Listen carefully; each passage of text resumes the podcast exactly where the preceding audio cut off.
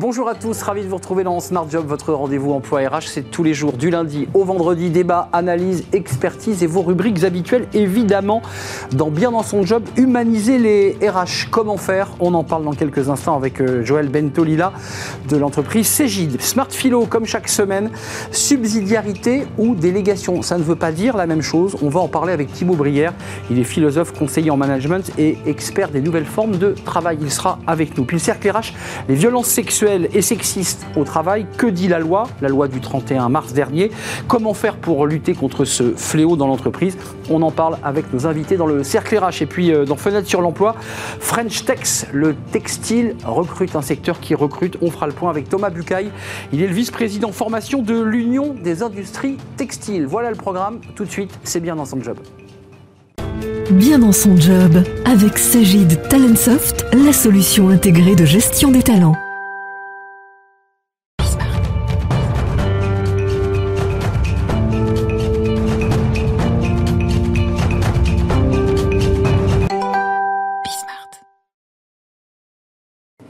Bien dans son job. On s'intéresse au RH et à leur humanisation et en contrepoint leur digitalisation. Et on va en parler avec euh, Joël Bentolila. Bonjour Joël. Vous êtes euh, le Technology Research Lead chez Cegid, qui justement est une entreprise et un acteur majeur de la transformation numérique des, entreprises. Et on va s'intéresser justement à cette, à cette question, à la notion d'humanisation évidemment, mais aussi à, à, la question de la digitalisation. Ma première question, elle est simple.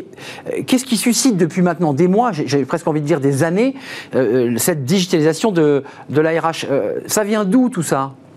Alors vraiment, la, première cause, hein, c'est la digitalisation, c'est la transformation des business.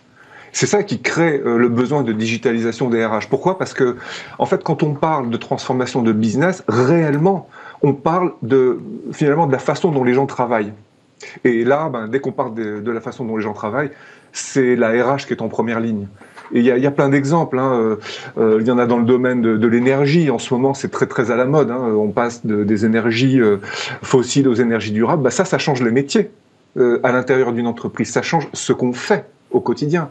Vous prenez n'importe quelle entreprise dans le domaine des telcos qui implémente la, la 5G, bah, il y a des nouveaux usages dans la 5G, et donc tout ça, ça impacte le quotidien des collaborateurs à l'intérieur de l'entreprise, et donc ça relève de, de la RH. Et comme ça, des exemples, il y en a. C'est à peu près tous les domaines d'ailleurs. Vous, vous, prenez, euh, je, je, prends un autre exemple dans la logistique, où euh, c'est un métier qui s'est très fortement digitalisé.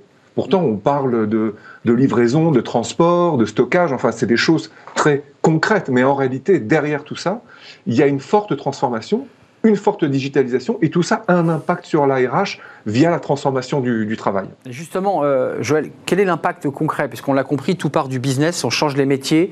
Euh, maintenant, les, livreurs euh, ont leurs tablettes, euh, tout est digitalisé, tout est envoyé par mail, les colis se font de la même manière. Quel impact ça a concrètement sur les, sur les RH disons, pour simplifier, si on devait choisir le, point d'entrée, euh, euh, l'élément le plus simple qui change, c'est euh, les métiers au travers de, leur, alors d'abord de leurs compétences, c'est-à-dire qu'un métier donné, il peut lui-même changer parce que son panel de compétences va évoluer avec des, compétences nouvelles, des compétences qui sont peut-être moins nécessaires. Mais même au-delà de ça, c'est l'apparition de nouveaux métiers complets et, à contrario, certains qui eux deviennent obsolète. Hein. Et donc, euh, euh, voilà, c'est un petit peu aussi ça qui est à l'origine de tous les bouleversements euh, que l'on observe dans les métiers qui sont en forte transformation. Alors, Joël, est-ce qu'il y a quelques exemples justement pour, pour nous donner, pour nous éclairer sur, sur les réponses justement que les équipes RH apportent à ces problématiques? Parce que pour elles aussi, c'est un bouleversement. Ah oui, oui, oui. alors, bon. Et, c'est pas le seul, hein, mais c'est vrai que ces derniers temps, la, RH est en première ligne sur beaucoup de sujets.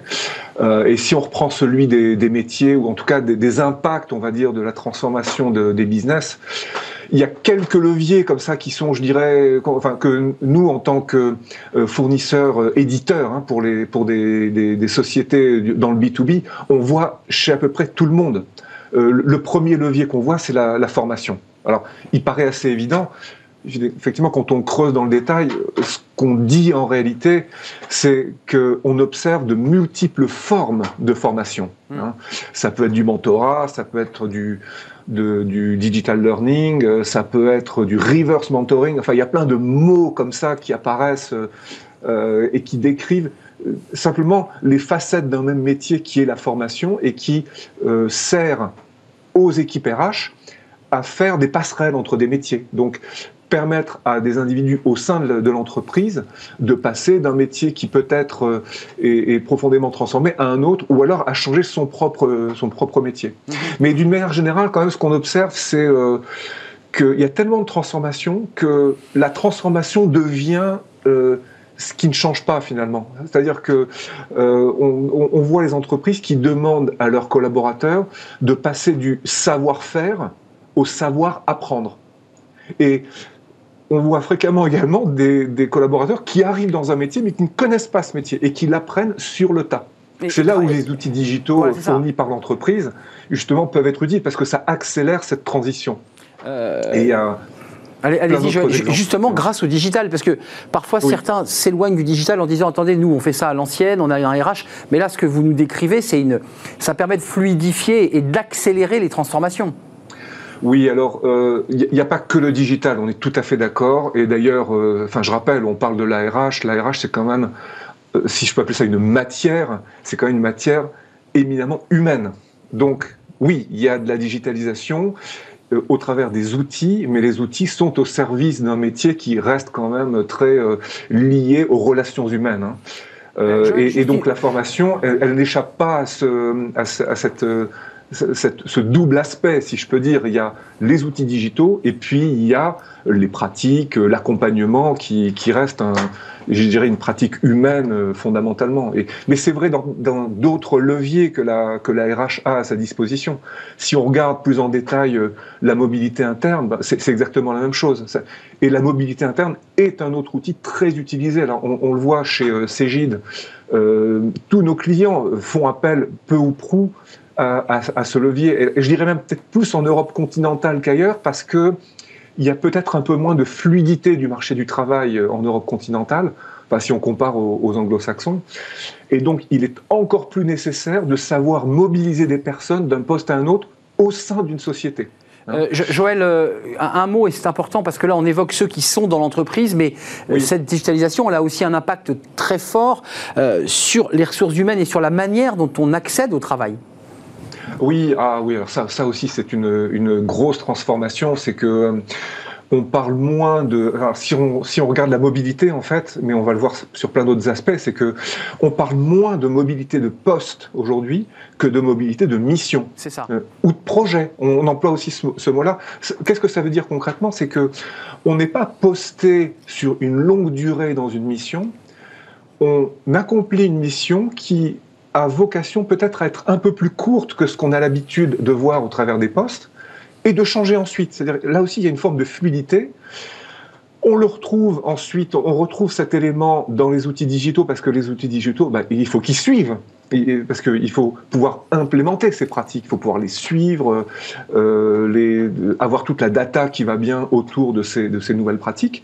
Donc les outils euh, digitaux changent et on le voit chez nous puisque nos clients nous demandent de faire évoluer nos produits justement pour prendre en compte ces nouvelles euh, pratiques, notamment la fluidité du, travail. Et ça se retrouve aussi, c'est cette fois-ci si on prend l'angle du salarié, alors quand je dis salarié, d'ailleurs je ne devrais pas dire salarié, je devrais dire les personnes qui travaillent en entreprise parce que justement, ah certains sont salariés, certains sont indépendants, euh, d'autres sont prestataires. Et en fait, on voit monter en puissance cette idée de, de, fragmentation un petit peu hein, du, du, travail. Et il y a même un terme d'ailleurs qui apparaît depuis quelques années qui s'appelle les slashers. Alors, alors, les slashers, en fait, slash, c'est un terme anglais, hein, c'est la barre euh, oblique qui veut simplement dire j'ai un métier 1, slash un métier 2, slash peut-être un troisième métier. Ça veut simplement dire que je suis multi-actif. Et même pas forcément au sein de la même entreprise. Hein. Ça peut être euh, des métiers différents pour des employeurs différents et sous des modes contractuels différents. Donc on a vraiment toutes les, toutes les dimensions sont, sont représentées. Et c'est juste un, il nous reste peu de temps. Il le, nous reste le reflet d'une façon de travailler finalement aujourd'hui. Euh, vous m'entendez Joël? Il, nous reste peu de temps. Juste cette question avant de nous quitter, parce qu'elle est, elle est, euh, elle est matricielle, j'ai envie de dire. En, quoi la, la, digitalisation des RH, puisque c'est le sujet du jour, euh, apporte de la valeur ajoutée? Parce qu'on l'a vu sur le business, on a vu que les métiers changeaient, et c'est une évidence. Mais, mais dans la RH, c'est quoi la valeur ajoutée? Alors, euh, si, on raisonne cette fois-ci sur les aspects un peu transversaux, hein, au-delà de l'efficience des process ou simplement accompagner les, les changements, il y a, il y a pas mal d'éléments, donc notamment euh, cette idée que les RH sont aussi là pour garantir, maintenir une forme de relation hein, entre un employeur et, les personnes qui travaillent. Et on a vu que c'est un petit peu fragilisé euh, ces derniers temps. Et euh, il y a un élément important qu'on trouve très très haut dans la pile des priorités hein, chez nos clients, c'est ce qu'on appelle l'expérience collaborateur. C'est mmh. juste pour exprimer un service que une entreprise souhaite offrir aux collaborateurs qui travaillent sous une forme de, nombreux services au travers d'une expérience de qualité. Et, donc, les outils Cégide, entre autres, hein, euh, permettent ce genre de choses. C'est vraiment, ça fait partie des priorités et des préoccupations en fait, de, la plupart des entreprises. Et c'est simplement pour euh, nouer ou renouer du lien avec euh, les collaborateurs, pour simplement euh, rappeler le sens de ce qu'ils font et, et, et aussi assurer quand même une forme de rétention des collaborateurs. et on sait que c'est c'est un, un, enjeu difficile aujourd'hui pour les entreprises. Puis il y a un autre aspect, alors là je dirais plus, plus lié à l'efficience des process, c'est que toute équipe RH veut se débarrasser des tâches à faible valeur ajoutée et donc les automatiser partout où eh elles peuvent pour garder du temps de qualité, du temps de valeur ajoutée avec euh, les collaborateurs. C'est vraiment ça euh, qui caractérise, je dirais, les deux euh, préoccupations essentielles en ce moment. Et c'est aussi vers ça que les outils digitaux, donc notamment ceux de Cégide, vont, parce que c'est là que va le marché finalement aujourd'hui. Puis évidemment, il ne faut pas oublier le sempiternel euh, la sempiternelle préoccupation de l'efficience des process, celle-là, elle reste. Hein. Ça fait 20 ans que je suis dans le métier et j'entends toujours parler de je veux faire mes tâches de base plus rapidement. Et ça, c'est aussi une préoccupation des RH, évidemment. Merci Joël. Le RH augmenté avec Cégide, puisque c'est aussi cette question-là qui est posée pour lui améliorer la qualité de son, travail, le, cœur de son métier. Merci Joël Bentolila, Technologie Research Lead chez Cégide. Merci de nous avoir rendu visite et prenez soin de vous, évidemment. Tout de suite, c'est Smart et Réglo, notre rubrique philo, comme chaque semaine.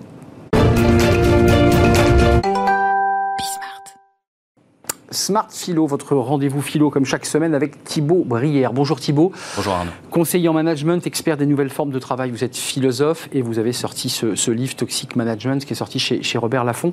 Vous êtes venu aujourd'hui euh, avec la colère en bandoulière parce que euh, pour vous, et, même si tout ça paraît un peu abscon, euh, subsidiarité et délégation, c'est pas du tout la même chose et quelque part on se joue de mots. C'est un peu ça le sujet. Oui, euh, je, suis vraiment venu en fait euh, en colère parce que récemment donc colère froide rassurez-moi. colère froide enfin que j'essaye d'intérioriser le plus possible. Mais encore récemment euh, l'un de l'un de mes clients euh, me, demandait comment finalement, euh, quelle est la recette magique pour parvenir à concilier en fait la puissance d'un grand groupe, euh, le côté cachalot, avec l'agilité de petites structures? Et j'ai sans cesse le sentiment en fait qu'on fait semblant de redécouvrir l'eau froide, alors que depuis à peu près le, milieu des années 70, au moins, la littérature académique sur le sujet est extrêmement claire. On a, sur le sur le fait que, eh bien en fait la solution, elle est simple. Il faut mettre en place de la subsidiarité d'une part, de la participation d'autre part. Et sur ces deux piliers, euh, eh bien, il est possible justement de concilier une entreprise de grande taille avec l'agilité de petites structures. Alors, si vous m'autorisez, Thibault, parce que subsidiarité, c'est un mot qui est souvent utilisé, euh, surtout d'ailleurs euh, au sein de l'Union européenne et dans la relation que, que l'Union entretient avec les États, un peu moins dans les organisations. Qu'est-ce que c'est la subsidiarité pour l'opposer justement à la notion de délégation? Le principe de subsidiarité, c'est le principe selon lequel le, central est considéré comme simplement subsidiaire par rapport aux prérogatives des entités de proximité, des entités de terrain, des business units, comme on dirait euh, en entreprise. Donc c'est lié à la décentralisation. C'est lié à la décentralisation, mais pas seulement, justement, ou plutôt il faut préciser en quel sens. Parce que vous preniez, Arnaud, l'exemple de l'Union européenne. L'Union européenne, justement, essaye de faire à l'échelon supérieur ce que, si je puis dire, l'État français essaye de faire à son, à son, échelle, à son échelle par rapport aux régions. Hum. Euh, et très souvent, quand on parle de, justement de décentralisation, on entend par là en fait une sorte de délégation de pouvoir à une entité inférieure. Mais c'est le haut qui va déléguer Euh, ça, c'est la délégation, c'est quand ça tombe d'en haut. Subsidiarité, si je comprends bien, c'est que les énergies au plus près du terrain, décentralisées, donc font remonter euh, des informations, euh, de l'innovation, une réflexion. C'est bien ça l'enjeu. Oui. C'est-à-dire que l'instance qui délègue, d'une certaine manière, c'est le bas. Dans la, une véritable subsidiarité, c'est le bas qui va déléguer à l'instance supérieure, coordonnatrice, tout ce, dans quoi, euh, ou ce à quoi elle se reconnaît ne pas être optimale enfin ne pas être la plus compétente pour, la, pour, la, pour l'accomplir. Or, dans l'Union européenne, on le voit très bien, de plus en plus, en fait, il y a une sorte de dérive hein, depuis des, euh, un certain nombre de décennies où euh, bah, le haut, finalement, le, je sais pas moi, la Commission, les, les instances en tout cas européennes, mmh. laissent simplement aux États ce dont elles ne souhaitent pas s'occuper elles-mêmes. Mais ça, c'est l'inverse de la subsidiarité c'est de la délégation. Et en entreprise, on se gargarise toute la journée. Et il y a un certain nombre d'entreprises qui sont, de, grandes entreprises qui sont spécialisées dans le fait de se dire, bah, chez nous, vous voyez, la subsidiarité, c'est absolument important.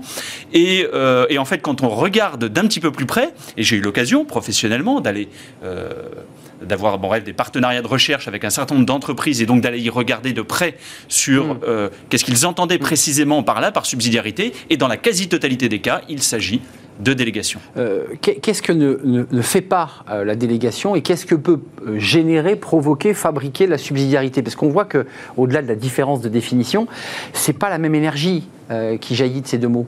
Oui.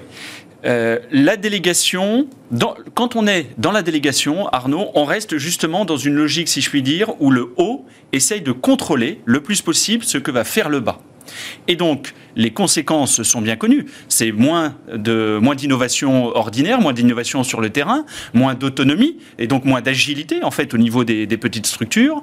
Et euh, qu'est-ce que je voulais dire? Et du coup, bah, euh, est-ce que l'innovation émerge? Moins de performance.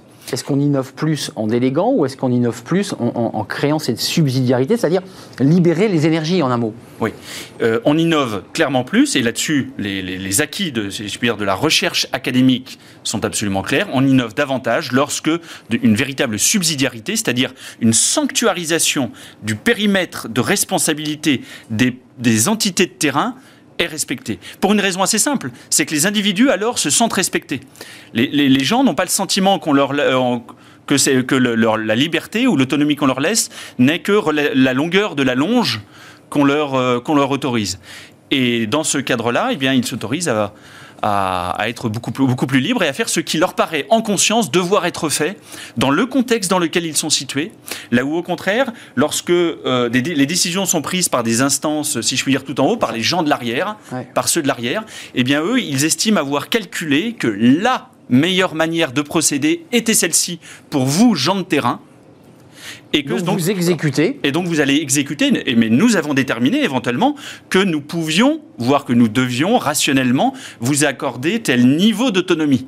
Mais ça reste nous qui dispensons mmh, cette autonomie. Et donc la main qui autorise peut également reprendre. C'est-à-dire que l'autonomie que le haut à dispenser, eh bien, il peut, le jour où ça lui plaît, où ça lui chante, vouloir le reprendre. Mais euh, imaginons que, vous ayez votre client entreprise cachalot euh, grande comme un grand groupe.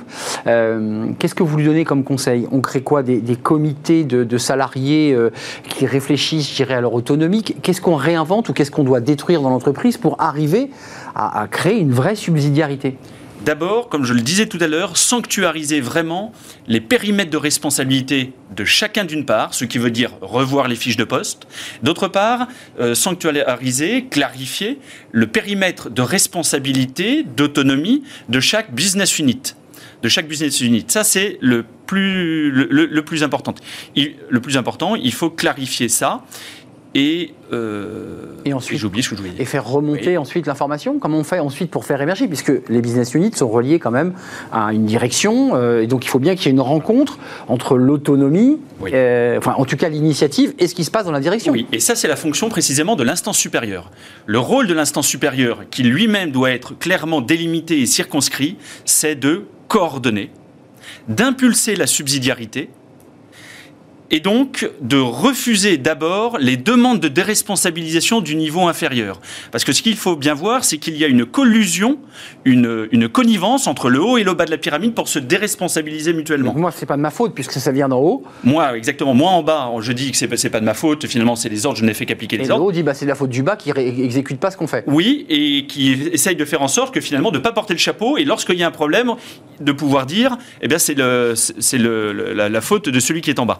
Et donc le, il, il est capital qu'il puisse y avoir même donc une instance au-delà justement de l'instance supérieure de la hiérarchie, qui, normalement doit être euh, une force centrifuge, c'est-à-dire qui donne de l'autonomie, qui donne de la compétence, qui donne de, de la responsabilité aux instances inférieures.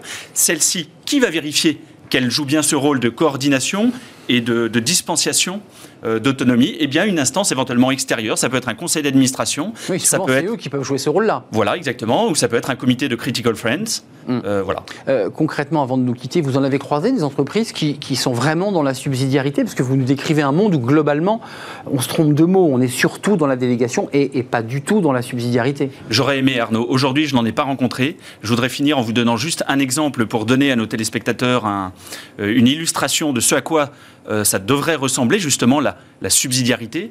Typiquement, lorsque quelqu'un vient se plaindre au directeur général, écoutez, le ménage est, ma- est mal fait, faites quelque chose. Le rôle du directeur des général, c'est précisément pas de déborder de son périmètre de responsabilité, mais de renvoyer vers le responsable du ménage. Et si Donc de renvoyer la personne vers le responsable du ménage, Oui. directement. oui, Donc c'est pas lui qui appelle la personne du ménage. Alors de renvoyer euh, la personne vers le responsable du ménage, mais et surtout effectivement s'interdire lui de donner une directive au responsable du ménage. Et s'il en donnait une au responsable du ménage, dans une véritable organisation subsidiariste, le le responsable du ménage devrait être capable de dire au directeur général, écoutez monsieur le directeur général, est-ce que c'est vous le responsable du ménage? Non. Alors concentrez-vous sur votre travail. Le responsable du ménage ici, c'est moi. Vous voyez que... et qu'il ait la possibilité de le faire. Enfin, le, Qu'il ait la possibilité. s'autorise le droit de le dire. et que du coup, le directeur général ne se- ne- n'est pas dans ses attributions, dans les attributions de sa fiche de poste, le droit de déborder de sa capacité de coordination. Ouais. Et vous voyez qu'on en est loin dans la plupart euh, des entreprises. Modèle très nordique finalement, euh, qu'on n'a pas dans les entreprises latines, familiales, patriarcales, parce que c'est de ça dont, dont Oui. il est Mais question. décisif pour l'agilité et donc pour la performance économique. Merci Thibaut Brière de nous avoir éclairé sur ces mots qu'on utilise parfois à mauvais escient, subsidiarité et délégation. Merci d'être venu conseiller en management, expert des nouvelles formes de, de travail. C'est un vrai plaisir de vous, de vous accueillir. On fait une courte pause. On va se tourner vers le cercle RH, notre débat. On va parler des violences sexistes, violences sexuelles. Il y a une nouvelle loi qui est, dont, dont les décrets ont été appliqués dès le 31 mars qui font avancer évidemment la lutte contre ces violences sexistes. On va en parler. Et puis on s'intéressera à un sondage Opinionway avec euh, un observatoire où les chiffres évidemment sont assez impressionnants. Il reste encore beaucoup, beaucoup de chemin à parcourir. On en parle juste après cette courte pause avec mes invités.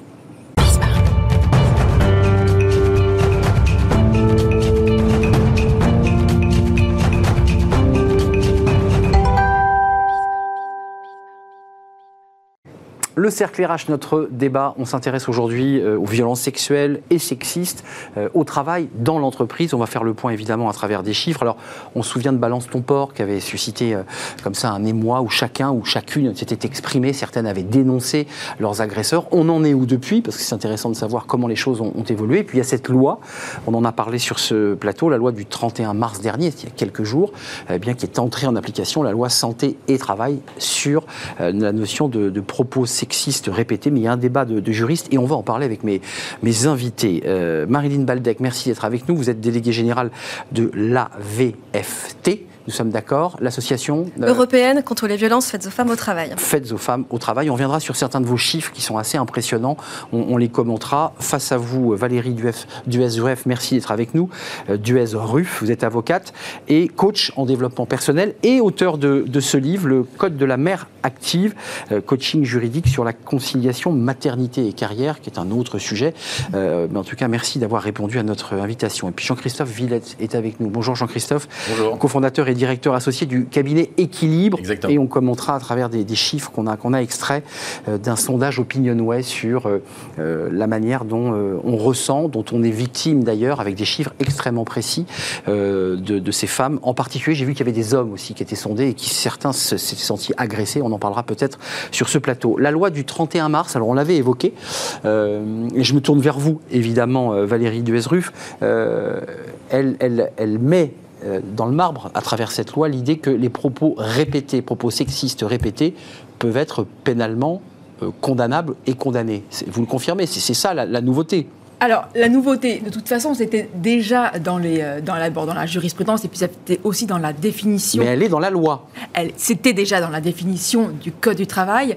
Euh, ça a été un petit peu plus, enfin, la définition dans le Code du travail s'est rapproché un peu plus de la définition du Code pénal, mais ça englobe maintenant euh, aussi les, les agissements et les propos sexistes. Et puis, ça vient aussi créer un euh, ça vient aussi rapprocher par rapport au harcèlement d'ambiance, c'est-à-dire c'est pas forcément une personne envers une autre. Donc ça le voisin, l'environnement, hein, on travaille sur l'environnement au travail. Hum, est-ce que vous partagez cette, à la fois cette loi Est-ce que vous dites on fait un petit pas de plus parce que ça permet d'élargir aussi, parce que parfois on entend, parce que parfois on voit et on ne dit rien, parce que la loi, euh, là la loi euh, conforte et confirme cela. En fait, euh, le Code du travail vient de, rejoindre le, Code pénal en ce qu'il rajoute le sexisme, la notion de sexisme dans la définition du harcèlement sexuel. Mais ce n'est pas une révolution. C'est pas une révolution parce que le Code du travail interdisait déjà tout agissement sexiste au singulier. Toute forme de pression grave, parce que c'est ce que rajoute la loi. Des... Avant, c'était des pressions graves. Là, aujourd'hui, vous avez des propos, pour le dire concrètement. Une femme a des propos, et on, revient, on y reviendra sur votre sondage, parce que c'est la grande majorité, j'entends des sifflements, des mots vulgaires, désagréables. La loi pourra la le sanctionner. C'était déjà le cas auparavant. Ce que la loi euh, du 31 mars 2022 ajoute, euh, c'est en fait une codification, enfin un ajout dans le Code du travail d'une notion juridique qui existait déjà, mais qui était arrivée par la jurisprudence. D'accord. Qui est donc la notion de harcèlement sexuel environnemental. Et euh, je suis bien placée pour en parler, puisque c'est notre association qui l'avait obtenu. Donc aujourd'hui. Bonne nouvelle donc. Plutôt, bon, ça encore une fois, ça ne va pas non plus changer énormément les standards en matière de harcèlement sexuel, puisque ça existait déjà par la jurisprudence, mais ça vient un peu simplifier les choses. Euh, Jean-Christophe euh, Villette, vous êtes d'accord? Ah, Ça va complètement dans le bon sens, de toute façon. Ça va dans le bon sens. Ça veut dire que le, juge pourra s'appuyer sur euh, ce nouveau, nouvel article pour condamner quelqu'un qui aurait eu, pour être concret, des propos sexistes dans une entreprise. On est d'accord? Il pouvait le faire sur d'autres dispositions auparavant. Euh, là, ce que le juge pourra faire, c'est de s'appuyer en fait sur cette nouvelle disposition pour sanctionner un acte unique de harcèlement sexuel. Si l'auteur des faits avait conscience qu'il venait en rajouter une couche par rapport à des comportements déjà existants ou s'il s'est coordonné avec d'autres personnes pour cibler sexuellement. Circonstance aggravante en quelque sorte, quoi, qui vient s'empiler sur ce qui avait déjà été fait préalablement par cette même personne. C'est la notion de répétition en réalité, ça. qui vient caractériser. Euh, Jean-Christophe euh, Villette, je me tourne vers vous parce que euh, votre cabinet sollicité travaille sur ces questions, le cabinet équilibre. Vous avez euh, commandé un sondage Opinionway, on va en voir quelques chiffres, mais depuis Balance ton port, puisque ça a été une explosion, ça avait démarré par cette personne qui avait dénoncé les agissements d'un homme lors d'une soirée avec lequel elle entretenait une relation professionnelle et qui avait eu des mots pas des gestes pour être précis, puisque c'est allé au tribunal, des mots déplacés, euh, vulgaires. Qu'est-ce qui s'est passé depuis? Est-ce que ça a libéré la parole? Est-ce que, les gens en parlent plus facilement Ou est-ce que finalement on est revenu euh, avant Balance ton port? Il, s'est passé depuis un certain nombre d'actions euh, dans les entreprises. Alors, avec, Équilibre, nous ne sommes pas comment dire, une organisation de juristes ni euh, une organisation qui a pour vocation à faire du lobbying particulier. Nous sommes un cabinet de préventeurs, c'est ça euh, qui occupe toutes nos journées. Et pour faire le lien avec l'échange qu'il y a eu avant, euh, je ne rentre pas dans le débat juridique, mais je pense que d'un point de vue de la sensibilisation, simplement sur le partage de cette définition telle qu'elle pouvait être faite dans des informations, le fait de rajouter le, sexisme va apporter pour monsieur ou madame tout le monde un, acte supplémentaire dans le bon sens de sensibilisation. Après, il y a eu un certain nombre d'actions, principalement dans les grandes entreprises. C'est ce qu'on mmh. a observé. Le mouvement MeToo, Balance ton port, ou le mouvement avec les Lyonnes dans la com et dans la publicité, était principalement orienté, ne l'oublions pas, sur des actes euh, euh, quelque part qui, qui attendaient des, des, faveurs de nature sexuelle et très peu sur le sexisme ordinaire. Même si c'était présent, voilà, ça mettait peu en avant et peu en relief le sexisme ordinaire et on revient aux représentations un peu initiales du harcèlement sexuel euh, sur le fait, à un moment donné, de vouloir obtenir une faveur de, de nature sexuelle. C'est bien au-delà de ça, vous l'avez expliqué, et le fait d'intégrer le mot sexisme va être un point aidant dans la sensibilisation du quotidien et dans l'ordinaire euh, du travail. Ça, c'est votre sondage. On peut commencer par ce chiffre. 60% des salariés concernés au cours des 12 derniers mois, 16,5 euh, millions d'actifs concernés par ce sujet-là. On fait référence à quel sujet? Sexisme ou, ou violence sexuelle? On est dans le Là, sexisme. on fait référence à des agissements à connotation sexuelle et ou sexiste, c'est 60% des personnes interrogées. Et dans les précédents sondages qu'on avait pu regarder, on avait des chiffres sur l'ensemble de la carrière. On s'est concentré sur les 12 derniers mois et on va reproduire cette mesure tous les ans. On, est euh, surpris en réalité de ces chiffres. On n'est pas surpris du fait que le sexisme est présent dans l'ordinaire de travail. On n'est pas surpris parce que euh, on, constate une augmentation des insatisfactions en lien avec ce sujet, une augmentation des demandes d'enquête en lien avec ce sujet mais on n'avait pas de chiffre sur les 12 derniers mois pour l'objectiver. Et donc là, on a effectivement un chiffre qui est loin d'être anodin. On voit dans le sondage, et je me tourne vers vous, qu'il y a une parole retenue. Euh, on hésite à le dire. Est-ce que la parole s'est libérée depuis MeToo, Balance ton port? Est-ce que vous le ressentez dans votre association euh, euh, AVFT Est-ce que, est que malgré les difficultés, malgré votre chiffre, hein, vous dites que 95% des personnes qui ont été agressées sexuellement ou qui ont des difficultés sur ce sujet bah, quittent l'entreprise Ça, c'est vos chiffres à vous Ça, c'est effectivement. Non, mais c'est pas un sondage, ce sont vos chiffres. c'est colossal. Ça veut dire que la personne est brisée et n'a plus la force de revenir dans l'entreprise. Euh, Ou alors qu'elle est licenciée parce qu'on considère que euh, c'est terrible. C'est elle par qui le scandale est arrivé, qu'il vaut mieux s'en débarrasser. Euh, pour mm. le, je sais pas, le commercial qui est plus rentable qu'elle, par exemple. effectivement. Donc, ce qui, est sûr, c'est que c'est excessivement difficile pour une victime de, de, conserver son emploi, y compris, d'ailleurs, même si son employeur a plutôt bien réagi en faisant une enquête, en licenciant l'auteur des faits. Il y a quoi, une forme de honte, de gêne, de non, c'est pas ça. C'est que en fait, le, le le harcèlement sexuel, c'est l'abus de pouvoir en fait. L'abus de pouvoir, pas seulement hiérarchique, l'abus de pouvoir. Euh, les personnes ont tendance à se solidariser avec les personnes qui en ont le plus. Et donc, dans un collectif de travail, ben, celle qui a été victime, en général, elle est isolée du collectif de travail. Et donc, c'est difficile de garder son emploi dans ces conditions-là. Hmm. Et puis il y a toujours aussi le regard qui passe sur la victime. Donc c'est toujours compliqué pour la victime en fait de rester parce que finalement ça la revictimise de rester dans cet environnement même si l'employeur a réagi. Vous avez raison, c'est le regard qu'on porte sur elle, c'est qu'elle revient dans l'entreprise. On sait que c'est elle qui, a fait cette dénonciation justifiée d'ailleurs, euh, mais il y a une forme d'embarras des deux côtés. En fait, personne n'ose en parler, on se regarde bizarrement et, la personne s'en va. Et, pour moi, le plus gros apport des affaires MeToo balance son port, c'est non pas à l'égard des hommes mais vis-à-vis des femmes d'apprendre justement finalement que des comportements qu'on a en tout cas notre génération, trop longtemps acceptés, ne sont pas acceptables en réalité. Et c'est peut-être ça aussi qui libère la parole des femmes. Elles se rendent compte que finalement, il y a certains propos qui ne sont pas normaux hmm. et qu'elles n'ont pas à accepter. Hmm. Et, on va revenir sur la notion de pédagogie, de travail dans l'entreprise, de, faire de la formation, d'expliquer, de faire des réunions, parce qu'en fait, il faut libérer la parole. Certains hommes considèrent que certains mots ben, sont tout à fait normaux et il faut que des formateurs, enfin des gens de l'extérieur leur expliquent, ben non, il ne faut, pas le dire comme ça, on ne siffle pas les femmes dans l'entreprise, enfin, ça ne se passe pas comme ça, non je, non, mais je, faire non, mais je, pense que, euh, moi, je crois pas tellement en fait à l'idée selon laquelle il y aurait des personnes qui, penseraient que siffler une femme dans une entreprise c'est possible. Je pense qu'ils le font en sachant que c'est que c'est euh, que ça n'est pas acceptable, mais ils le font parce que mm. c'est accepté dans cette entreprise-là. d'impunité en fait. Donc, euh, du coup, la, prévention, elle porte aussi sur ben, la modification des standards culturels à l'intérieur d'une entreprise. Ça demande du travail, du temps, et ça demande aussi de la volonté des employeurs. dans votre sondage, toujours, hein, parce qu'il est très très riche ce, ce sondage et il nous informe de choses qui sont assez incroyables. Euh, quel type d'agissement les plus fréquents? 47% de personnes interrogées déclarent entendre des blagues à connotation sexuelle et 38% des blagues à connotation sexiste et de genre. Euh, là, euh, vous êtes un cabinet, là vous avez un sondage, vous avez un diagnostic, vous avez une photo la réponse que vous faites à une entreprise qui vous dit bah moi effectivement j'ai ces problèmes qu'est-ce que vous leur proposez? C'est de continuer les efforts d'information on en parlait on a parlé plus tôt il y a un écart très important entre la représentation euh, des salariés dans l'ordinaire du travail de ce que revêt en réalité le harcèlement, le harcèlement sexuel et puis euh, les concepts juridiques. Donc il y a un sujet déjà à ce niveau-là de conscientisation, d'information, d'ouverture du dialogue.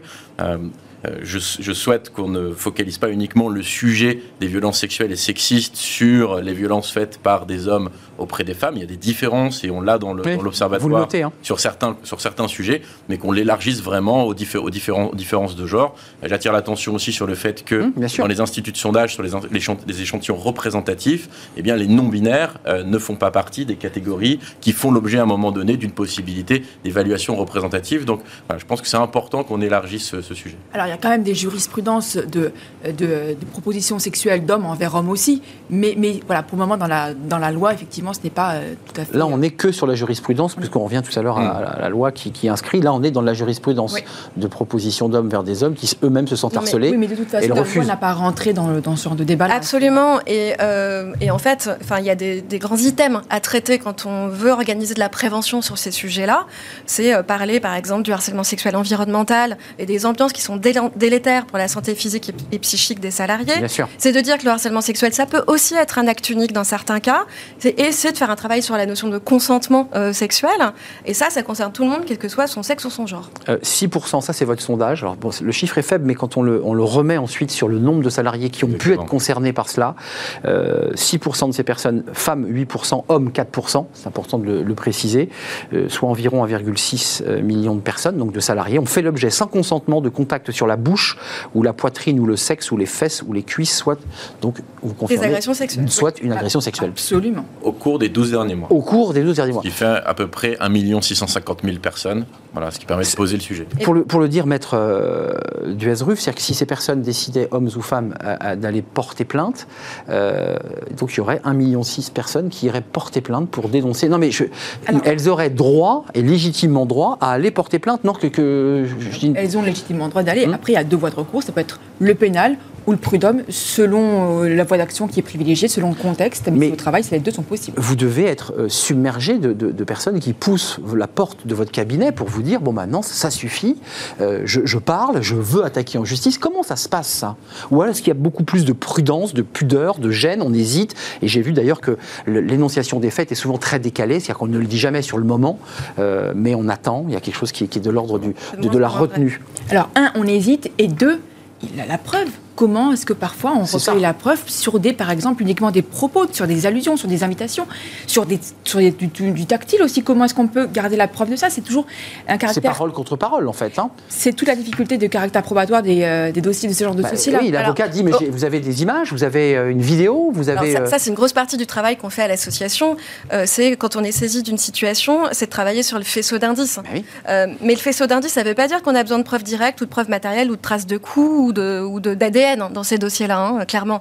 Donc euh, d'abord, ce qu'il faut savoir, c'est que quand on est salarié victime de harcèlement sexuel, on, bénéficie d'un- d'une exception euh, probatoire, c'est-à-dire d'un aménagement de la charge de la preuve, et que les salariés n'ont pas besoin, devant le Conseil de prud'homme, d'apporter une preuve totale, complète, péremptoire.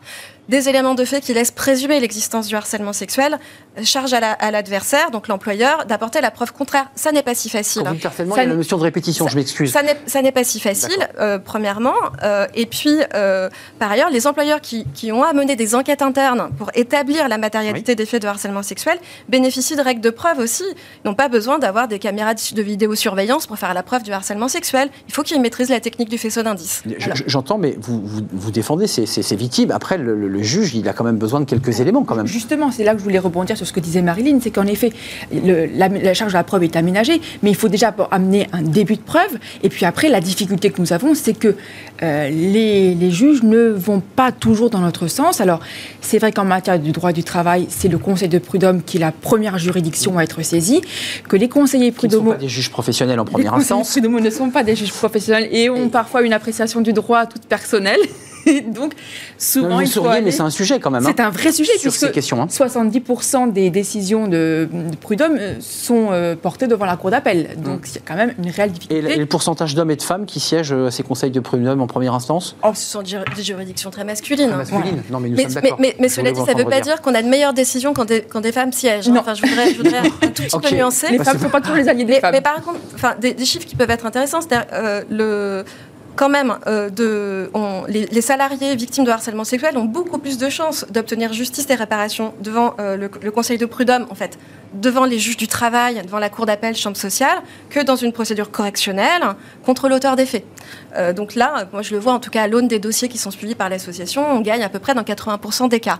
Et quand les employeurs ont licencié l'auteur des faits pour harcèlement sexuel et que celui-ci se retourne contre l'entreprise Au prud'homme. au prud'homme pour dire mon licenciement il était illégal, là ce sont les employeurs qui gagnent dans plus de 75% des cas.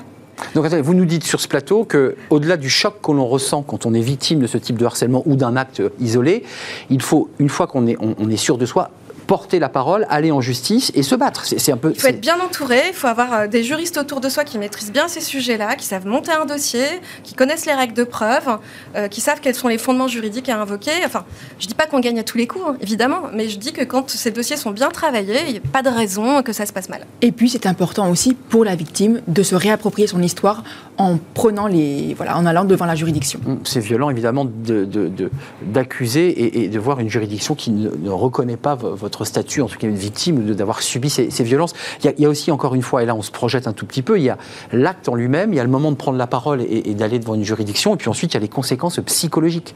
C'est-à-dire que ce sont des personnes qui, qui, qui sont abîmées.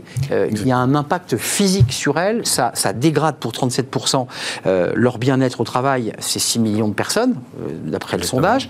33% de ces personnes ont déclaré que cela a impacté leur motivation au travail. Évidemment, tout d'un coup, il y a une sorte de baisse d'initiative, de, de, de, régime, on n'est pas bien, euh, à cause des regards qu'on évoquait tout à l'heure. Et puis, il y en a 30% euh, que ça a impacté leur, leur confiance. Euh, ça a des conséquences terribles. Là, ça, ça, vous concerne directement, votre cabinet bon, ça, ça, nous concerne avant même les impacts, puisque ça nous concerne dans la dimension de prévention-conseil. Et oui.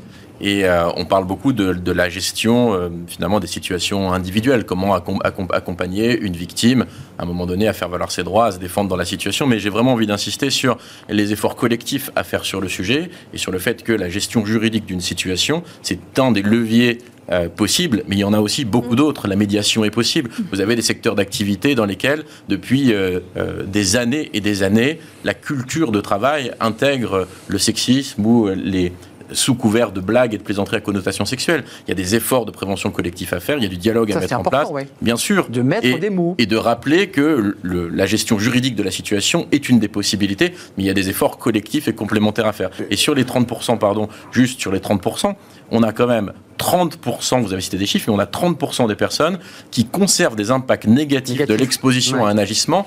Euh, mmh au moment, où on a, au, oui. au moment où on a fait le sondage. C'est-à-dire que peu importe le moment auquel ils ont été exposés, au moment où on a fait le sondage, c'est-à-dire il y a un mois, 30% des personnes conservent un impact négatif, que ce soit sur la motivation, sur l'engagement le, au travail. On a une avocate, on a une association qui est aux côtés de ces, ces femmes victimes, majoritairement des femmes ou des hommes? Majoritairement, mais pas que. Pas que. Vous avez aussi des hommes. Quelques-uns. Quelques-uns qui, qui, viennent. Euh, quoi, qui sont victimes d'autres hommes. D'autres hommes. Ouais. Donc euh, des avances, des gestes, des mots. Euh... Des agressions sexuelles, des viols. Des viols. Aussi. Excusez-moi d'être un peu concret, là on parle d'homme à homme, c'est un sujet un peu tabou puisqu'on parle souvent de ce rapport homme-femme très patriarcal, là on est d'homme à homme. Euh, ensuite il faut apporter la preuve, c'est tout le débat. Ben, enfin, excusez-moi, je. Si on, si on, pareil. Enfin, non, mais si on, si on, si on, enfin, je veux dire, si, euh, si on vous vole votre, votre, portefeuille, il y aura la question de la preuve aussi. Enfin, Exactement. C'est toujours la question. Enfin, mais là, en l'occurrence, enfin, je l'ai euh, plus. Enfin, de... Moi, en tout cas, enfin, je veux dire, je répéterai jamais assez que si on continue à dire et qu'on fait, on fait croire aux victimes et on fait croire aussi aux agresseurs que c'est la parole de l'un contre la parole de l'autre. Hmm. On perpétue un système d'impunité et une chape Mmh. de plomb sur le sujet. Il y a des techniques pour faire la preuve. Euh, elles sont perfectibles. Euh, elles se défendent. Elles se plaident. Euh, et, et, en fait, on, on, voit que, alors ça marche pas à tous les coups, mais en fait, si on y croit et si on travaille ces dossiers-là, ça finit par marcher. Il y a la police, hein, il y a le travail des policiers qui doivent entendre dans des conditions optimales à la fois la victime, mmh. savoir lui parler, mais aussi entendre et interroger la personne qui, qui a commis euh, présumé innocent mais qui aurait pu commettre ces faits. Mais il y a une mauvaise nouvelle dans votre sondage, c'est que c'est en général les collègues de travail qui sont les premiers réconforts, ça c'est la majorité, 36%. Par contre, euh, 24 ont trouvé un soutien auprès de leur hiérarchie. En revanche, ils ne sont que 19% des personnes à trouver du soutien auprès des ressources humaines. C'est-à-dire, euh, est-ce que là il y a un, un petit déficit au niveau des RH C'est-à-dire que les RH sur ces sujets-là sont un peu en difficulté ou pas enfin, En tout cas, sur les, sur, les, sur les 19%, c'est sur 100% des situations, 19 ont trouvé un soutien jugé satisfaisant par la sphère RH. D'accord. Et donc, dans les 81%, il y a à la fois des situations qui sont remontées jusqu'au niveau RH et des situations qui ne sont pas forcément remontées jusqu'au niveau RH. Mais ça. se pose déjà le sujet de la proximité RH par rapport aux situations de travail. On l'observe sur un certain nombre de situations et une fois que les situations remontent, quelle est ensuite la capacité à pouvoir les prendre en charge. Mais c'est vrai que ce chiffre-là invite en tout cas au dialogue au sein des, fonc des fonctions RH. Enfin, une prise de conscience, excusez-moi. Prise de conscience eh ouais. euh, entre la prescription de la prévention oui. et la réalité de sa mise en œuvre. Euh, ça, ça alors, dire, pardon, Valérie, euh, allez-y. Non, ça veut dire que que dans ce cas, les salariés concernés n'osent pas non plus s'adresser à la hiérarchie, à la direction et aux ressources Mais humaines. pas toujours confiance. Voilà. Mais j'osais à peine poser la question, est-ce qu'il y a une forme d'omerta? On se dit, moi, je ne vais pas aller pousser la porte de la RH parce que c'est un manager, parce que, je ne sais pas, pour mille et une questions, on, on hésite un peu. Il y a plusieurs choses. D'abord, euh, mettre en- quand on est employeur, mettre en place une politique de prévention avec une politique de traitement des plaintes, de la com, tout ça, c'est très bien, mais c'est pas suffisant. Il faut que ce soit incarné par les personnes qui portent ces politiques. Il faut qu'on ait confiance dans ces personnes. Il ne faut pas que la- la- le directeur des ressources humaines, c'est celui qui raconte des blagues de cul à la machine à café. Pas du harcèlement washing, enfin lutte Voilà. contre le harcèlement washing, quoi. Voilà, il y a ça. Euh, et puis ensuite, il faut aussi euh, que les directions des ressources humaines, les personnes en responsabilité communiquent euh, sur, pour dissiper en fait des mystifications juridiques sur, les- sur cette question-là.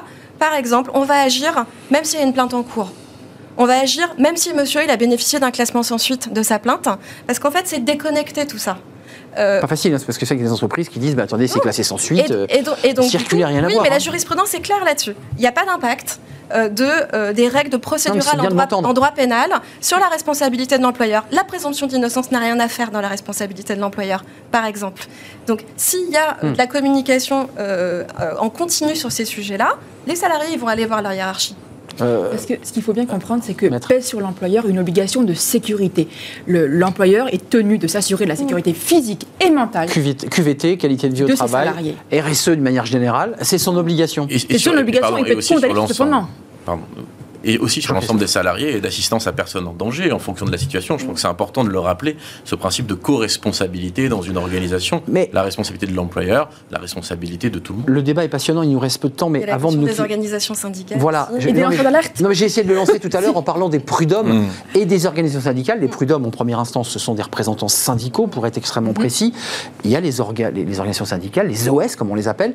Elles font leur boulot ou pas? Est-ce qu'elles sont assez armées sur ces questions? Non, elles ne sont pas assez armées, mais ça va objectivement quand même mieux qu'il y a 5 ans ou 10 ans. Euh, incontestablement, il y a des grandes centrales qui se sont dotées même de leurs propres Les cellules de- mentalités changent. de prise en charge pour les victimes euh, salariées de leurs Oui. propres organisations ou pour les militants de leurs organisations. Donc il y a des, il y a des choses qui, qui évoluent, même si la marge de ma progression est encore euh, très très très grande. Euh, Et je voulais Valérie, rebondir euh, sur ce que disait Christophe, merci tout à l'heure, par rapport justement au fait de dénoncer aussi ce qui se passe à un contexte environnemental, c'est que les lanceurs d'alerte, ceux qui sont, qui sont témoins d'agissements sexistes ou Doivent. d'agressions, sont protégés s'ils Mm. dénoncent. Ils sont protégés contre toute sanction, que ce soit une sanction pécuniaire, une absence de promotion ou un licenciement. Ils sont protégés que- contre ça. Donc, justement, il faut ils pas ont donc le statut de lanceur d'alerte dans ce cas-là. Oui, En quelque sorte. Hein Oui. c'est, c'est- Je parce qu'il y a, l'ai il y a un petit débat juridique Voilà. là aussi sur D'où ce- l'importance de vraiment renforcer l'information, l'information, l'information et l'information dans les organisations. Il y a des choses qui ont été faites, mais euh, des piqûres de rappel sont nécessaires quand même ça a déjà été fait. Et il y a beaucoup d'organisations où ça n'a pas encore été fait. C'est vraiment une, une étape très pragmatique, Il faut rappeler très que c'est pas, un gadget, hein, parce que l'entreprise est pénalement responsable de la santé et de la qualité de vie des salariés au travail et, et que c'est un des éléments de son bien-être, c'est-à-dire de ne pas être ni harcelé, ni agressé. Non, je, je vous est d'accord. au moins civilement responsable. Voilà. Pénalement, Pénalement, dans certains un cas. peu fort, euh, mais pénalement, voilà. dans certains cas, dans le cas de viol, par exemple, ah oui. là, il n'y a Là- pas de doute. Oui, mais civilement, déjà, ça peut coûter cher, notamment une petite boîte, ça peut coûter très cher, elle peut mettre la clé sous la porte. Alors, ce qu'il Donc, faut euh, savoir, c'est que les barèmes, euh, la limitation des indemnités prud'homales, oui. elle s'applique pas en matière de harcèlement c'est sexuel. écarté. Donc, s'il y a des employeurs qui nous écoutent, Donc c'est le juge qui, qui, qui qui choisit. évaluent Bah oui. euh, pour, pour, euh, En fonction du préjudice. en fonction du C'est préjudice. ça. Alors que pour le, le- le reste du contentieux, il y a une limitation. Donc, ça peut coûter très cher, ça peut coûter euh, un an, deux ans de salaire. Et au-delà de l'obligation de conformité, on peut espérer que les entreprises réalignent le sujet avec leurs valeurs. Hmm. Pour un certain nombre d'entre Celles elles. qui sont à mission, qui se lancent dans la raison Oui. d'être, tout ça sont des éléments qui doivent être pris sérieusement en main. Merci à vous, euh, mesdames Valérie Duesruf, avocate et coach en développement personnel, et vous accompagnez euh, ces victimes, euh, femmes et hommes, Mhm. je, je crois. Et merci à, à vous, euh, Marilyn Baldec, déléguée générale de l'AVFT, Association européenne contre les violences faites aux femmes au travail, avec l'idée qu'il faut, euh, il faut y aller, il faut dire les choses, il faut, à condition d'être bien enca- encadré, ne pas rester seul, Bien évidemment. Jean-Christophe Villette, merci. Et puis ce sondage à beaucoup. découvrir, Opinion Way et euh, le cabinet euh, et l'Observatoire Équilibre, directeur et cofondateur de ce cabinet Équilibre. C'est un vrai plaisir de partager ce, ce débat avec vous. On termine avec Fenêtre sur l'emploi. On parle recrutement dans un secteur connu, mais dont on ne sait pas qui le recrute. Ben, le textile, oui, le secteur du, du textile en France, il y a du recrutement et on en parle. Fenêtre sur l'emploi avec Now Jobs, l'application qui simplifie vos recrutements.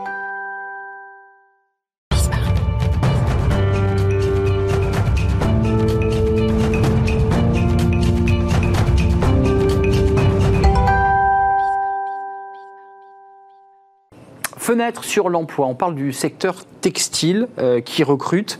On va en parler. C'est un secteur alors, évidemment connu puisqu'on porte tous des, vêtements euh, faits en France ou faits ailleurs d'ailleurs. Mais c'est vrai que c'est un secteur en France qui recrute et on en parle avec Thomas Bucaille. Bonjour Thomas. Bonjour. Je suis ravi de vous accueillir, vice-président de formation de l'Union des industries textiles. Alors ça, représente euh, quand même pas mal de, de, salariés. c'est combien de salariés au total? C'est plus de 60 000 salariés en France. 60 000, 2100 entreprises? Absolument. Ça c'est la, la filière. Des, des TPE et des PME, mais quelques aussi grands noms qu'on connaît tous. Et puis je précise que vous êtes le DRH d'une marque euh, Petit Bateau euh, qui fait des, vêtements, euh, sous-vêtements pour enfants et pas seulement d'ailleurs. concrètement, vous avez lancé la, la, French Tex. Mhm. Alors c'est très intéressant parce que en termes marketing, c'est bien joué. oui, non mais c'est vrai. Absolument, mais ça, sonne en tout cas à l'oreille. let's, let's, talk about Tex. Euh, oui, ce qui est important, c'est deux choses. La première, c'est de dire que euh, le textile recrute. Le textile est une industrie dynamique, euh, innovante et basée en France.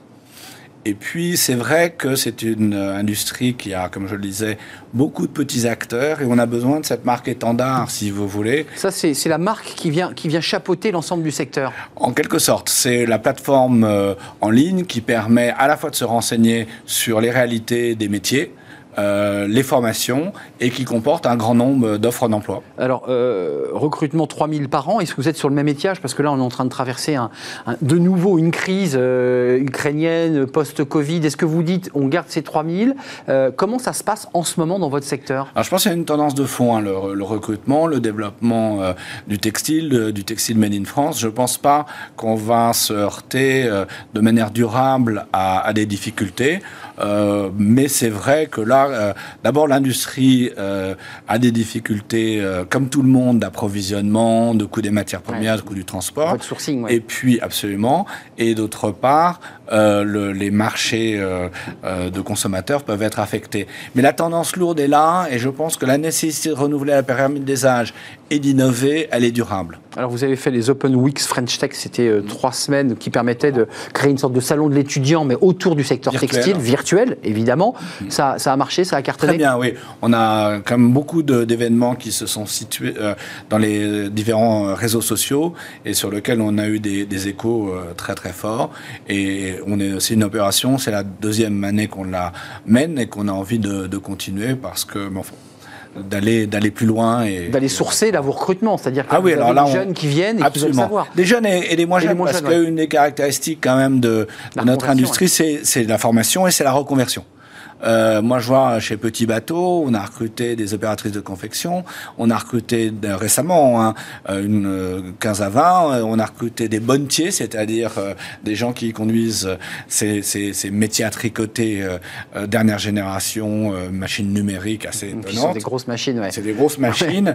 aucun ne venait du secteur, aucun n'avait eu une formation préalable. C'est nous qui les formons et c'est vrai de beaucoup des, entreprises du secteur. Il faut avoir une appétence, une envie et éventuellement une formation, je dirais, de type industriel, c'est mieux, mais pas on a un ancien coiffeur, un ancien personne qui venait de la restauration, vous voyez, quelqu'un qui venait de l'informatique. Parmi les six personnes, on a six profils très différents. Thomas Bucaille, 45 euh, métiers, 38 formations dans le textile, c'est-à-dire qu'il y a du choix vous qui êtes dedans, c'est que le grand public a toujours l'image du textile, cette couturière de la haute couture. On est dans le textile, mais de luxe, euh, le premium. Mais en fait, il y a plein d'autres métiers dans la chaîne du textile. Euh, absolument. D'abord, euh, effectivement, on voit tous et même première une histoire personnelle, première main hautement qualifiée. Moi, j'ai eu la chance de travailler dans une maison de couture de la montagne, donc je connais oui, vu que vous, bien le sujet et c'est merveilleux. Mais vous savez, je parlais des bonnetiers, c'est essentiellement des, des hommes qui peuvent porter euh, des rouleaux de tricot euh, d'un certain poids et qui ont les doigts que j'avais connus, moi, dans la haute couture, une dextérité euh, pour manipuler des fils très fins de coton, de lycra ou autre, et, de toutes ces, broches. Donc, c'est vraiment un métier qui rend, qui met la main à l'honneur Euh, et ça, c'est vraiment quelque chose qui... On a plus de la moitié de nos recrutements qui sont des, des gens dans la production. Et c'est ça qui fait la différence, hein, c'est les savoir-faire. Alors une fois qu'on a dit ça, c'est vrai qu'il y a des industries euh, qu'on connaît, de la mode, de l'habillement, bah, comme la mienne, euh, de l'ameublement, mais on, la- le textile est partout, et c'est c'est quelque chose de fabuleux. Euh, vrai. c'est vrai dans le médical, je pense à une entreprise, euh, Brochet Technologies, qui fait, euh, qui tisse des, des fibres optiques pour euh, faire des vêtements prévenant la, jaunisse du nourrisson, ou une autre chape qui envoie euh, des fils euh, sur Mars parce que le cône de la fusée qui va de Mars 2000 euh, il est un cône euh, en tissu en partie et ainsi de suite. Donc on a beaucoup de Donc celle qui est partie, là, la fameuse Voilà, fusée qui, voilà. et qui est partie pour longtemps d'ailleurs. Exactement. Eh ben, le textile est résistant, le textile est anti-feu, euh, il a des usages médicaux, il a des usages dans la construction, euh, dans la- dans le- l'automobile. Et cette richesse, elle est quand même extraordinaire. Euh, et on peut en être fier parce que sur tous ces métiers, euh, la France est leader européen. Euh, Il y a évidemment le textile français, puis il y a la concurrence étrangère avec, avec une main-d'œuvre bon marché. Comment, comment vous résistez face à cette pression de, de pays, effectivement, à, à- à bas coût de main-d'œuvre, avec un débat d'ailleurs sur l'écologie, puisqu'il y a aujourd'hui une question de on consomme trop, on fabrique trop de tissus, c'est extrêmement énergivore et c'est polluant. Comment, comment on réinvente la filière? Ouais, alors, Là, je vous vois sourire. non, non, parce que c'est un vrai débat. Et Ils vous challenge ceux qui arrivent, vous disent ça, j'imagine. Oui, tout à fait. Alors, on- est sous une tendance quand même de Made in France qui est, euh, qui est forte euh, et qui est à la fois liée à toutes ces considérations euh, très très importantes que, vous mentionnez, mais également à, des aspects économiques. Parce que on a besoin de davantage de réactivité, de coller davantage aux besoins des consommateurs. La meilleure moyen de limiter les stocks et on est sur une chaîne économique, donc de, maîtriser euh, ces paramètres euh, business, euh, c'est de produire à la demande, juste à temps. Pour le faire, il faut être près du marché, dans la réactivité. etc. Donc le Made in France, il retrouve une justification économique. Une fois qu'on a dit Excusez-moi, il ça, faut accepter de payer un petit peu plus cher ou pas? Est-ce qu'on se dit, je, je fais du Made in France, mais c'est un petit peu plus cher, mais j'accepte aussi parce qu'il faut qu'on relocalise, il faut qu'on crée de l'emploi chez nous Alors, je dirais qu'il y a plusieurs choses. Il y a des gens qui sont prêts à, à- à payer plus cher pour ces raisons. Parce qu'ils le peuvent. Il y a deux valeurs. Il y a cette problématique de la réactivité qui fait que le prix est le même, mais simplement les quantités sont, les, sont juste ajustées, sont précisément calculées. Ça permet de doser ses Euh, stocks. Voilà, donc euh, on peut produire avec des marges euh, intéressantes euh, à proximité. Mais il faut aussi pas raconter des histoires. On a besoin de travailler avec des partenaires euh, européens ou méditerranéens. C'est le cas chez Petit Bateau. Nous, on a une usine et des partenaires à Marrakech. Mm. La différence, c'est que euh, dans ce cas-là, on connaît euh, nos partenaires aussi bien que enfin, les, les ouvrières de Marrakech, on les connaît aussi bien que les ouvrières de Troyes. Hum, Bien sûr, bien sûr. Ça, c'est important de préciser Troyes parce que c'est là où il y a Oui. votre, votre siège historique, en tout cas pour Petit Bateau. Merci en tout cas d'être venu nous, nous rendre visite. On vous confirmez que c'est bien 3000 emplois. Si on va sur French Tech, là, il y a, il y a 3000 possibilités. J'imagine que vous avez déjà recruté, euh, évidemment. Oui, il y a Comment ça 3000 marche, emplois par an, mais là, il y a 344 offres d'emploi. Donc, euh, si vous allez euh, sur French-Tex euh, à la fin de l'émission, vous avez une possibilité extrêmement grande de trouver votre... Le textile, un secteur dynamique avec du Made in France, on vient de l'entendre, euh, et avec des partenaires aussi. Merci à Thomas Bucaille d'être venu nous rendre visite, vice-président formation de l'Union des industries textiles. C'est la fin de notre émission. Euh, Merci de l'avoir suivi, merci de votre fidélité, merci pour tous vos messages sur les réseaux sociaux, merci à toute l'équipe, merci à Alice évidemment pour la réalisation, merci à Alex pour le son, merci à Fanny Griesmer et merci euh, à notre ami pour l'accueil invité. Je serai là demain. Bye bye.